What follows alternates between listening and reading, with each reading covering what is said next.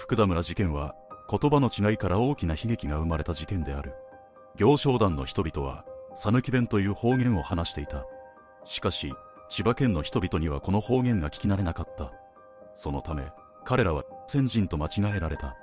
実際、行商団の中には、地元の人たちとの言い争いで、お前の言葉は変だ、と言われた人もいた。この事件の背景には、日本統治時代の朝鮮の状況も関係している。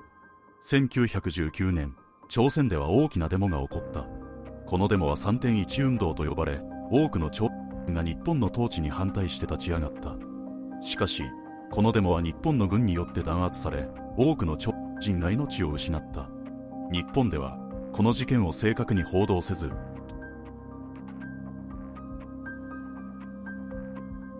また、関東大震災の時、警察は、人に気をつけろ、という情報